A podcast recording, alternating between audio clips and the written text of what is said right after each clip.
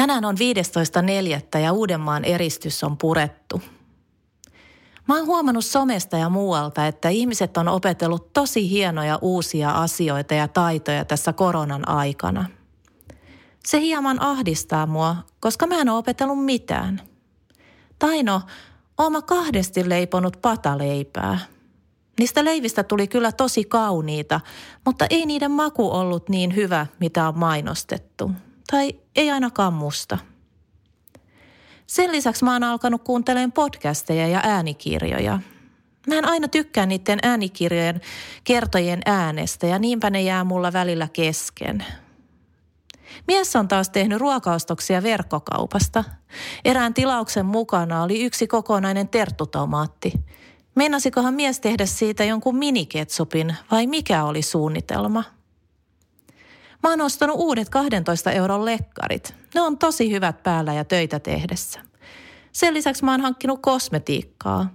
Siitä ei ole ollut mitään näkyvää hyötyä. Ja tietenkin loputtomasti ruokaa, koska perheessä asuu 2 teini-ikäistä lasta. Niitä teinejä ei juuri näy kuin tuolla ruokapöydässä. Muuten viihtyvät omissa oloissaan huoneissaan. Meidän Espanjan vesikoira Pepe tekee etätöitä miehen kanssa Mänkeivin puolella. Se on tosi väsynyt. Miehen saksalaiset bisneskumppanit kyselevät sitä videopalavereihin.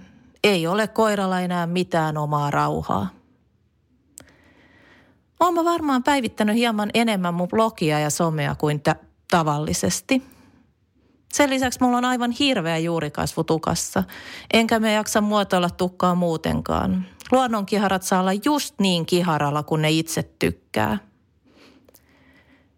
Mun tiimin Teams-palaverit me aloitetaan leikkimällä kymppitonnia. Onhan mun tukka ja tyyli valmiiksi kuin Riitta Väisäsellä 80-luvun puolivälissä. Ja porukka ryhmittyy koneen näytöllä pieniin ruudukoihin, joten tunnelma on hyvin autenttinen. Seuraavaksi mä ajattelin siirtyä suunnittelemaan pihaa ja terassia. Siellä tulee varmasti vietettyä enemmän aikaa keväällä kuin tavallisesti. Mutta kaiken kaikkiaan aika on kulunut ihan kivasti myös täällä 4 seinän sisällä.